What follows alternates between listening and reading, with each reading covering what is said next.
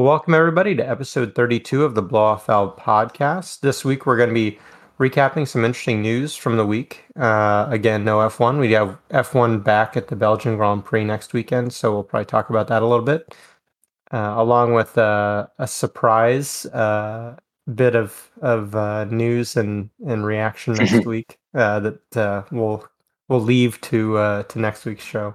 But this week, you know, so we last week we kind of mentioned uh, the Monterey Car Week was going on, you know, with the introduction of the Lamborghini Countach remake and all that stuff. Uh, but the pinnacle uh, of Monterey Car Week is the Pebble Beach Concours d'Elegance, which is, I think, widely regarded as as kind of the concours. There's a other big ones like Amelia Island, um, but this is the one that everybody wants to win. And uh, this year's Best in Show was pretty controversial. Uh, mm-hmm. I think so. The winner uh, was a 1934 Mercedes Benz 540k Autobahn Courier, which uh, was originally owned by a guy named Professor Ignacio Barraquer, who was an ophthalmologist working in Germany at the time. And according to Ignacio's son, his father uh, saw the car at the Berlin Motor Show when it debuted and decided to buy one. Um, but rumors are that he was the personal ophthalmologist for Hitler or potentially other higher ups in the Third Reich, and that the car was a gift from Hitler to the doctor. Other rumors say it was a gift from an Arabian prince whose eyesight was saved by the doctor, so it's not quite clear. His son says, no, he just saw it and, and bought it. Um, it's the last surviving car of its kind, at least that's what's believed. And you know the the ties to the Third Reich go beyond just the specific cars. So Hitler was a huge fan of the Mercedes K series cars. Uh, he was always kind of driven around in Mercedes uh, cars. He owned stock in the Daimler company. So a lot of people thought, you know, this is really inappropriate to be naming essentially a a car that has such ties to the Third Reich as you know the best in show, and and that it was very out of touch uh, some some articles I saw compared it to a plantation wedding. you know that yeah. it's kind of looking at the the beauty of you know a big plantation home and not really understanding or or yeah, respecting the, the fact historical the historical t- context of it yeah so the the question came came up and I think it's very valid you know should the provenance of a car affect how it's viewed in a concours competition or should it just be viewed in a back a vacuum of this is a beautiful car that's been perfectly restored you know? Yeah i it's such a challenging thing to answer. I mean i, I read all the commentary on you know jalopnik's article about mm-hmm. this which really like the title of their article is some nazi car won pebble yeah. yeah they pulled no punches. pretty hard stance on it. And it was really interesting to just get all the people's perspectives. And, you know, I think at the end of the day, it, really is um, kind of in the eye of the beholder. To, to yeah. some people, this will matter a great deal, and to others, it, it won't. And I think probably at a bare minimum, it's important to um, know the history behind the car. You know, whether right. it um, you know takes the Concours award or not, I think it's it's it's really important because it seems like in this day and age where you know you see a lot of this and I guess historically this has been true, but you see some of these things being celebrated, you know, um, mm-hmm. fascism by some people and things like that, and you kind of lose. I wonder if we lose track a little bit, given a distance in time mm-hmm. from what these people represented, what they did, um, mm-hmm. you know, calling into question whether these things even happened. So I think, you know, fundamentally, it's important to note the the history surrounding the car. Right. Um, I think it's from my perspective. I think it's it's separable um, to to keep them separate, but. Mm-hmm. I, I do understand people's perspectives where it's not, but it does like really become challenging just in in general. You know, you you look at Mercedes today, you look at like BMW, mm-hmm. um, you know, manufacturing aircraft engines. mm-hmm. uh, for the Third Reich, and mm-hmm. so where are the degrees of separation, and um, you know what line do you take on it? Is probably pers- you know kind of runs the gamut for, yeah. for human beings, where some people are like, I will never. You know, I remember a Larry David episode on uh, HBO where he's like, mm-hmm. somebody was like, you know, what do you think about the new BMW 7 Series? And he's like, I've never run Nazi sleds. Yeah. You know? And so, no, I, I, mean, and, and that's probably that that line was probably written as part of a joke in the show, but I I have exactly. heard similar sentiment from, you know, yeah. I've I've heard other kind of people in the automotive world say, you know, their grandfather who was Jewish vowed never to buy a Mercedes. You know, I yeah. mean, these these did these things did run deep. You know, these feelings, these mm-hmm. sentiments. Mm-hmm. I think it. I think you're right. It is it's really challenging because I think if we look at Pebble Beach, I'll, I kind of I'll talk about Pebble Beach and then the car itself, but you know, Pebble Beach, this is happening at a time when we have a global pandemic, we have you know catastrophic climate change, all these terrible things are happening, and the images coming out of Pebble Beach are of a bunch of millionaires and billionaires patting each other on the back on a golf course, you know, with all these like yeah, you know, fancy cars uh, that are worth you know tens of millions of dollars, and and so it's it seems out of touch right from the off, um, and then add in something like this, and and part of the inflammatory, you know, mood around this was that there was a comment made um, in the materials that came with the car's restoration, talking about the car, and they said. Uh, at the time in February 1934 when this debuted, uh, a fresh era had dawned for the German motor industry. No car at the March exhibition, the Berlin Motor Show, encapsulated the optimistic mood in manufacturing more than a magnificent black coupe on a Mercedes Benz stand. And hmm.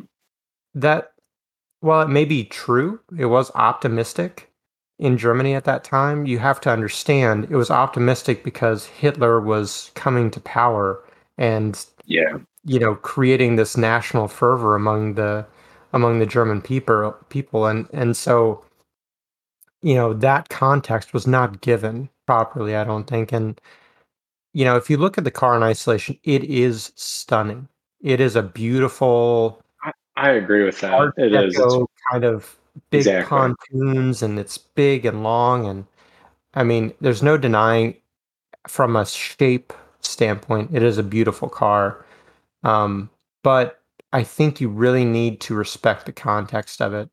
But it is tough. I mean, are we going to say every every Porsche is is not allowed to win a competition because the founder worked with the Nazis?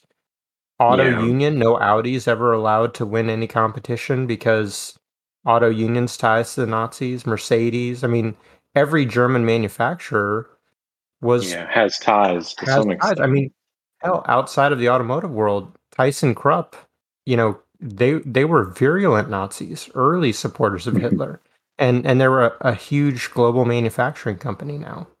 Um, so I think anything that any any German company that goes back, you know, that has history back into the into the 30s is going to have some tie to the Nazi regime because the Nazi regime controlled everything in the country.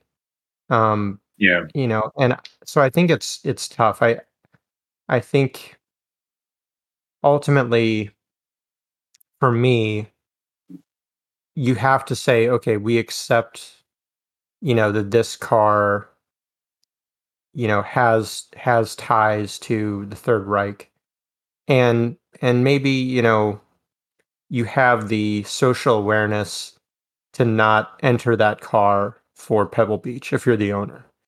Um, yeah, you know, just understanding like, hey, you know, this is historically important, but maybe I shouldn't just be showing it off as this, you know, pretty thing that I restored. Um, yeah, it just doesn't, from a social standpoint. I think it, it's a little bit, uh, you know, it's yeah. it's challenging. Yeah, it really is. I mean, if you could completely isolate this thing from you know mainstream and have you know no social media nowhere to spread mm-hmm. you know the you know that this is even going on and you're literally having restoration experts look at these this car outside yeah. of any historical context knowledge yeah. then you know it's probably something that for the person who restored it could be you know kind of a celebration of yeah look at what we did with this like mm-hmm. here's where we started and we paid really you know close attention to detail and trying to get this back to its original mm-hmm. um, but there are other cars you could do that with right and you know so it, it just every every aspect of it is seen to some extent through that lens unfortunately mm-hmm. unfortunately you know yeah why did you pick that car yeah. you know this item that was used might have been produced from you know slave labor mm-hmm. you know during that time you know and so it's just like like you just kind of alluded to there's really not a way to escape that lens yeah uh, with the car and, and so i yeah. don't know I mean, everybody's going to make like different decisions and interpret it differently. Some mm-hmm. people will be like, no, I can completely separate that. And I guess right. fair enough. If you feel like you can do that, you can do that. But other people will never be able to, you know? Yeah. And, I, I th- you know, and I kind of like, we, we always look at these things in terms of also what's going on.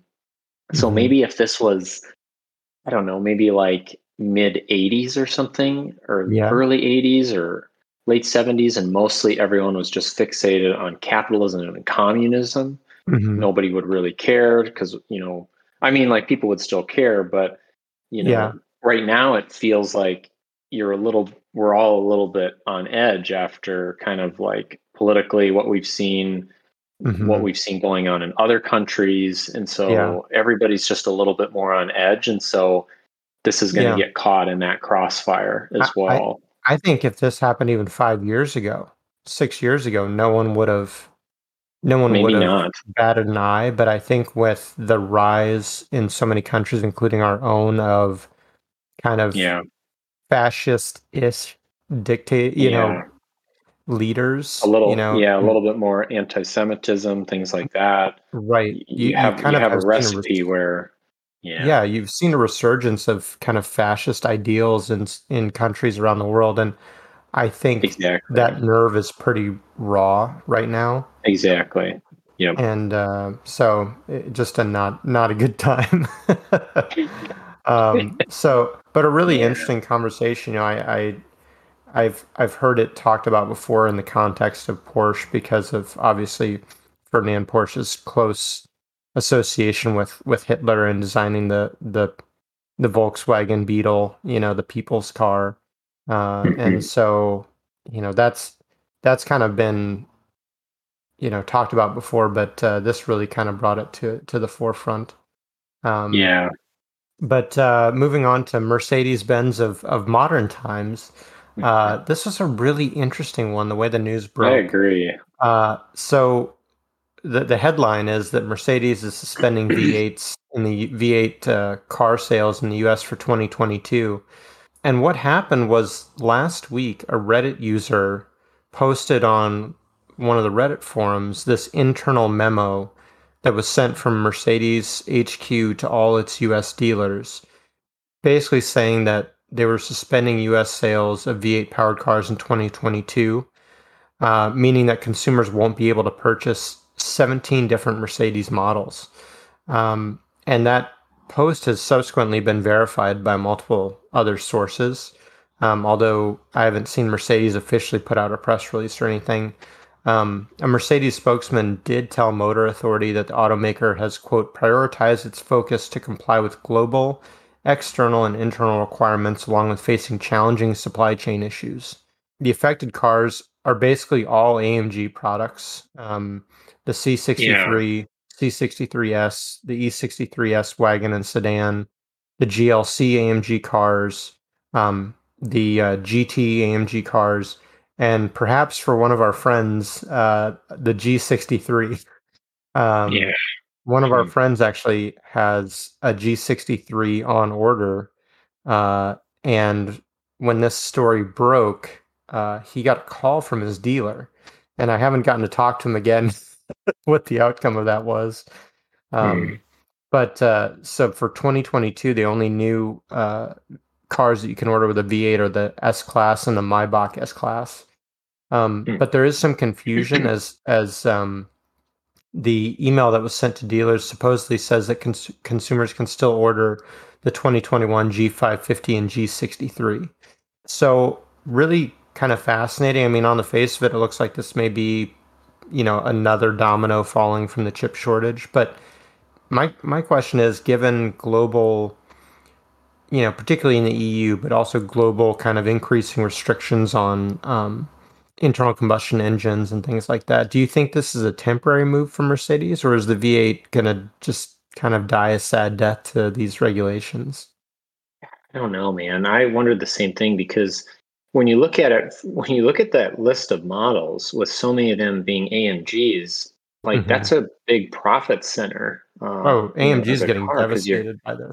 Yeah. So I, I don't. I guess I just don't know enough about this subject, so I'm really just unfortunately postulating here. I don't I don't have exact answers, but mm-hmm. I'm really wondering, and I, I think I texted this to you earlier this week, just thinking, okay, why kill that car? Why not say we're gonna keep those available mm-hmm. and we're gonna we're gonna, you know, pirate chips from some of our mass volume sellers and just say, you know, we're gonna cut production by 10,000 of these so that we can make all these AMGs, which we yeah. yeah that we make like a lot more money on.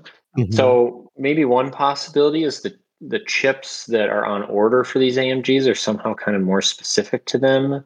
Mm-hmm. And they they did. They thought when they made planning back in 2020, they were thinking I think maybe logically, okay, there's going to be we're going to be in a crunch here. Mm-hmm. And so with this pandemic and so maybe harkening back to prior experiences, these higher end premium versions are not going to sell as well. Yeah. So we're going to cancel specific chip orders for those. Mm-hmm. And then lo and behold, kind of what we've seen very frequently in our is the exact opposite. All the mm-hmm. everybody with money got richer mm-hmm. and, and everybody with no money got poorer in this whole yeah uh, kind of debacle. And so now they're like, oh my gosh, I wish we had kept those chips, but they're not going to be here. So we can't, we're not going to yeah. be able to make these because we just can't substitute them. Yeah. I'm leaning a little bit more toward that probably happened because the emissions stuff, it seems like a lot of that's been like writing on the wall for quite a while. Mm-hmm. So companies really should be long term planning these V8s, you know, all the engineering, all the technical work, manufacturing, tooling has already been done. Right. You know, so every one of those that you sell at this point is like re returning investment. Yeah. You've already sunk, you've already got investment cost. Yeah. Yeah. And so I, I, you know, like I could see kind of like Audi, who seems like they've been much more aggressive with this, saying this is the last we're not we're not making anymore. We're not re-engineering a new internal combustion engine at this point. Like this is what you're right. gonna get. You know, we'll right. put maybe different turbos on it or something like that. We'll get mm-hmm. a few mm-hmm. more years out of these RS lines. Engines, but um, yeah. you know, and so I think if they were on that trajectory, we'd hear more news about that. Yeah. And so my my assumption is that they they have a very good reason for doing this because uh, these, like I said, obviously should be a profit center for them more so than their volume sellers. Yeah. And, and maybe it is still the the chip shortage because like why the hell would you not be pirating chips from your C class to you know get these yeah. Maybachs sold? You know, like I, that's insane. I, I totally agree with you. I think I think they had the same miscalculation as so many other automakers and assumed that you know if there was going to be any segment of their cars that were that were going to not sell as well with the pandemic, it was going to be the high end stuff. Um, and, you know, contrary to pretty much everyone's common sense opinion, it was, you know, the opposite happened. And, yeah. um, and so I, I do think that you're right in that, you know, this is predominantly based on, you know, what they ordered chips for. Um, and maybe the AMG ones because they are more complicated a bit. You know, maybe they require more. I do think it's probably temporary from that standpoint, but I, I think Mercedes may also use this as kind of a test to try and wean people off of you know this the kind of venerable AMG V8. There were already plans for the C63 to go to a, a twin turbo uh, four cylinder, I believe, in um, the next iteration, the next model uh, year. And so, you know, they're already that was part of their plan for dealing with the the European um, regulations going forward, anyways. Uh, and so I think Mercedes was moving this direction regardless. Um, but I I think it you know some of these cars I don't think are going to survive. I mean I don't think who's going to want a G63 with a twin turbo V6 or something. It's just that's part yeah. of the that's part of the personality of the car is you know a big snarly V8. You know. Um, I agree. That's you know sometimes you kind of wonder if that's a little bit why you know Audi maybe just said the hell with it. We're just going to put turn these into electrics because otherwise mm-hmm. you know we're going to dilute this to such a gr- degree that people are not going to be satisfied. We're just going to we're just going to take crap for neutering yeah. this uh, amazing car and now charging more money for it. People are going to be right. like, "You're nuts." Yeah, exactly. So yeah, I I think it's it's it's really unfortunate for anyone that had one of these cars on order because yeah, now really you know suck. maybe you're waiting another year or you're maybe just canceling your order, but uh, uh, you know, it. I think it just goes to show you how significant again, once again, how significant this chip shortage is. I mean, Toyota also announced they're cutting production for the, the next year by forty percent. I mean, forty yeah. percent of their profit I, is gone. I, I mean, that's. I, I, did have a. I did. This just brings up a question that I I had thought a lot about lately. Um, mm-hmm. Are we? Is this you know like when we think about things in sustainable terms, um, you know, did we fundamentally need to be making this number of cars anyways every year? You know, um, yeah. With with like how long cars can potentially last now, we're we're, we're the. Dep- I was just talking about this with my wife the other night. Like, was the depreciation that we saw in the first year have a lot more to do with kind of priced obsolescence by manufacturers, you know, continually mm-hmm. flooding the market. Yeah. And everyone just thinking, I have to have a new one when fundamentally like you're you're kind of like getting to a point we see, you know, when the iPhone came out mm-hmm. and then the subsequent iterations for like the next five years came out, it was like diminishing returns. I have to ha- I have to have this new one. Like it right. is totally different experience. And now it's like well, even the freaking Toyota RAV4 has just about as good cruise control and adaptive stuff as yeah. your ninety thousand dollar, you know, BMW X7. And right. so then fundamentally you don't really like need a new car and could yeah. conceivably drive that thing for 10 years and it would be just mm-hmm. fine, mm-hmm. frankly. I think, I think there's always going to be the keeping up with the Joneses people that if their neighbor gets a new Mercedes, they need to get a new BMW or whatever. Uh, and I think this push by the car manufacturers of just the production volume of new models, I think has been kind of helped by the rise of of car leasing. I mean, car leasing, I wasn't even I had never even heard of that when I was a kid. And now, you know, everybody leases cars. Like no one, I mean, very it seems like very few people own like straight up own their car. Like they you know, particularly if it's a new one. It's one thing if they're driving around in a 10 year old car, they probably own that. But if someone's driving around in a new BMW, a new Mercedes, the majority of those people are leasing that. Um, and so, you know, every three years they get the yeah. new yeah. the new car because they just turn in the the old one and lease the new one. I think outside if if leasing wasn't a thing, I think the the amount of new cars being produced would be much less because no one's well, not no one, but not very many people are going to be going out and buying a brand new car every three years when their car they currently have works just fine. Um, and yeah, like you said, good point. At this stage of the game, in terms of internal combustion cars, like it's you're getting slight improvements every year. Maybe a, a, a slight, you know, redesign of the exterior, or maybe bigger grill, a couple more angles to the engine. Yeah, it's it's you know very small changes. You're not you're not going from like you know my 2020 car yeah, has, carburetor to a fuel injector. Yeah, exactly. You're not making no turbo to turbo. yeah. Uh, so, you know, I I think I think the short answer is no. Like we don't need the amount of cars that are produced every year. Like it's just you know. Yeah, because you look now, like at the price of used cars. I mean, that is all the evidence. I think that you know, if they made a few less new cars, all of our cars would hold a better value. Oh, and, for sure. And I think driven by like what you're saying, the keeping up with the Joneses, and then maybe just kind of like human boredom with mm-hmm. the same experience over and over. Like I like I just would like a new experience. Like I've been, I've had this for four or five years. I'd like something new. Right. You know, um, drives that to some extent as well.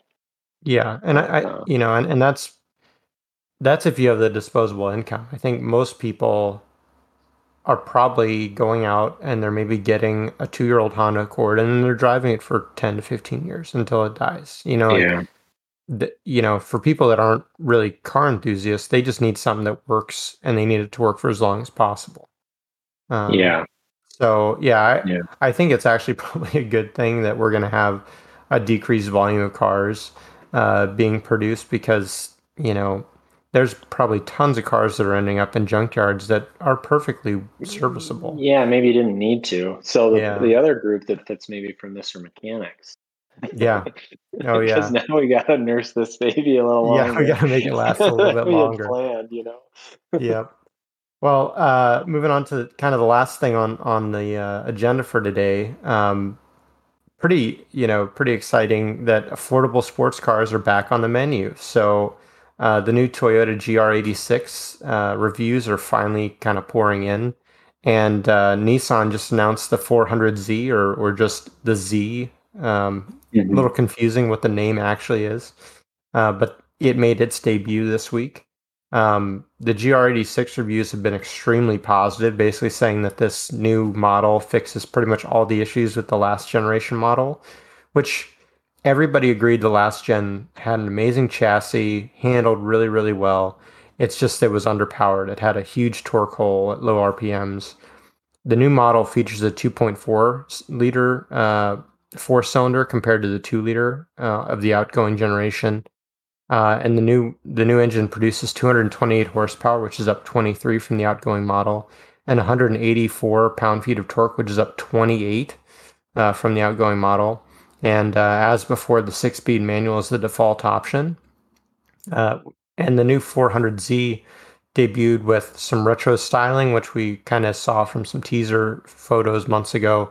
A twin turbo V6 that makes 400 horsepower and 300 pound feet of torque, a six speed manual option, and rear wheel drive. So we've got two relatively reasonably priced uh, rear wheel drive front engine sports you know cars hitting the road the Z and GR86 pricing hasn't officially been announced, but rumors are the Z will start around 35,000 and the GR86 will start at about hmm. 29,000. So uh, I'm pretty excited to just see these things out on the road. I'm I'm really glad uh, these manufacturers still continuing to make cars for enthusiasts. But uh, what did you think about them?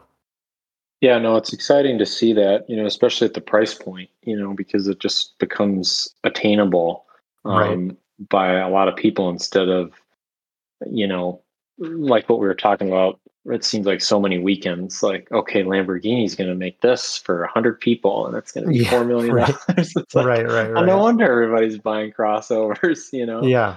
So yeah, that's fun to see. To and then, um, what I think why these cars are really, you know, kind of pure and perfect sports cars is is everything is in kind of alignment mm-hmm. in terms of the weight of the car the mm-hmm. horsepower. And so it's something that you can really push yeah. use t- kind of like to the limit also on American roads. Yeah. And, you know, that's three really seconds later, you're not, you know, going to jail or something. Right. And no, so that's... it's like, especially with the manual option, mm-hmm. um, you're going to be really fully engaged with this car, and it's actually really all you need. And you look at those horsepower numbers and you think, well, they're not like astronomical, but that that's fine because they're not they're not they whales. You know, yeah, like yep. um like the Taycan trying to pull around whatever the how that thing weighs like five thousand pounds of weight. Yeah, he's a whale, and so it's got these crazy horsepower numbers, but to to have the performance that they want it to have, it kind of needs that. Yeah, these are probably pretty light cars, and they're going to be really fun in corners and stuff like that. Mm-hmm. And it's mm-hmm. like really all you need if you're doing, you know, back roads driving on roads where you're 55 miles an hour. Yeah, know? I I totally agree. I mean, you you know, these join the Miata in that kind of small pantheon of cars that someone that's in their, you know, early 20s that got a decent job out of school can potentially afford and mm-hmm. they can go out and enjoy it on a back road and it's going to be it's got a great they're going to have a great chassis. I know you know the gr86 for sure. I'm assuming the z will have a, a decent chassis as well. And you're right i mean th- we've talked about that before like the performance of like your Taycan or my 911 is amazing but so inaccessible in yeah look at regular you had to driving. take yours you had to take yours onto like a freaking racetrack. Yeah I, I had to go to, one of the biggest racetracks use, in the country to, to use yeah, 80% to, of it. That's what I was just going to say. To use 80% of Yeah. Yeah, I mean it's you know, and don't get me wrong, I love I love driving it. I love uncorking that that engine. But you're right. I mean, after I get done winding out first gear, I'm going any if I go any faster, like I'm going to prison. yeah. You know, yeah. so it's it's you know, whereas these cars like you're going to be rolling the gears, you've got to keep the RPMs up to kind of keep it in the power band. I mean, yeah, it takes some got to be engaged with the car. Yeah, you're listening to the car, you're getting feedback from the car, mm-hmm. you know, and so I think from that standpoint, for a lot of people, it's a sports car that you can enjoy a hundred percent of a lot of the time. Yeah. Whereas for you to be able to enjoy eight that eighty to hundred percent of the 911, you have to kind of live near a track.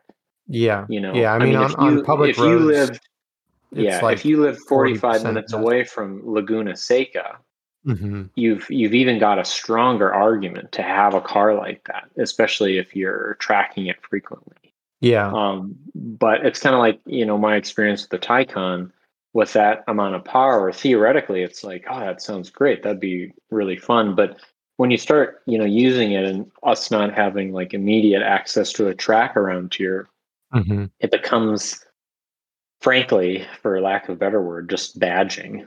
You know, yeah. oh, it's a cool badge. That's a really powerful one. Well, yeah, that's great, but I, I can't really use it. yeah, I mean, yeah, in in traffic, doing twenty five miles an hour, yeah. like it doesn't really. It's really, yeah, yeah it's sweet badging. Yeah, it's aside from that, you know yeah, I I just I love I love that that these car companies are still committed. I mean, these are true yeah classic enthusiast cars. Front engine, rear wheel drive, manual, usable horsepower. I mean, it's I think it's it's everything you'd want and you know, if you're a young younger person, you know, or or you're somebody that loves cars, but you know, you're not you're you're not in at a point in your life where you're buying you know, crazy sports cars. Like these are these are awesome. You know, I yeah, I, and honestly, the manufacturers, you know, you gotta you gotta like tilt your hat to them as well for even making them. Yeah, because it's such know, a small takes, segment of the market. Yeah, it takes some and takes some balls in this day and age to have somebody come into a corporate meeting and say, "We need to make this." Yeah, because all of these corporations are run, I think, practically with you know business people at many levels Making that probably don't even kind of give a shit about the product they're churning out. All they what care thought, about are the numbers on the spreadsheet. And so you yeah. you've got to have a core group of people in that company that comes and says, "No, we need to make this because this yeah. is part of our brand." yeah, know? the the business people are not going to be great at saying like they're not going to be great at identifying the spirit of the brand. And and that's where you need people like Akio Toyoda at Toyota. Yeah. You need some of the leadership that's at Nissan right now. You know, like Akio Toyoda races cars. Like he famously yeah. he he uh, raced he raced a car under a, under a different name because he knew that the company would not want him out there racing. Um, and so he he is a car guy. He's a passionate car guy. that's cool. And, yeah, exactly. And yeah. he's the one that's really spearheaded the the GR, the Gazoo Racing, um, Mm-hmm. you know, uh, performance kind of subdivision at Toyota. And you know, reading thank about God. the reading about the 400Z, you know, the the uh, the leadership of of Nissan basically said like we knew that this was incredibly important for our our company to kind of heal after all the crazy stuff that happened with Carlos Ghosn, uh, the Yeah. former CEO, and and all the kind of negative stereotypes that have grown up around Nissan. You know, uh, currently they're kind of viewed as you know the car you get when you can't, you know, you don't have good enough credit to get anything else, uh, Yeah. which you know it, I don't think is always fair, but you know they they have been guilty of doing some pretty nasty lease deals and stuff. So Yeah. you know, I think they realize like, hey, the Z cars are an incredibly important part of the history of our company. We need to do this right, you know, and we need to get this company back on track. And this is a big, this is a, it may not be a volume seller for them, but this is going to be a big, you know, point of reference for them in terms of the spirit of their company, which, which I think is really cool. Yeah, it's great to see them out there. Hope to see some on the road. Yeah. Well, uh, yeah, I think I think uh, it's only a matter of time. So, well, thanks thanks so much for listening this week, everybody. Um, we'll be back next week with uh, maybe a few surprises as well as some discussion of the the Belgian Grand Prix. And uh, until then, follow us on social media. Uh, Instagram is the Blow Off Valve Podcast. Uh, it's it's where we'll you know let you know when shows are out, and and it's a good place to interact with us. And uh, be sure to uh, subscribe to us and, and comment and rate us on iTunes and Podbean. That's really helpful for the show, getting us uh, out to more listeners. And until then, we'll see you next week.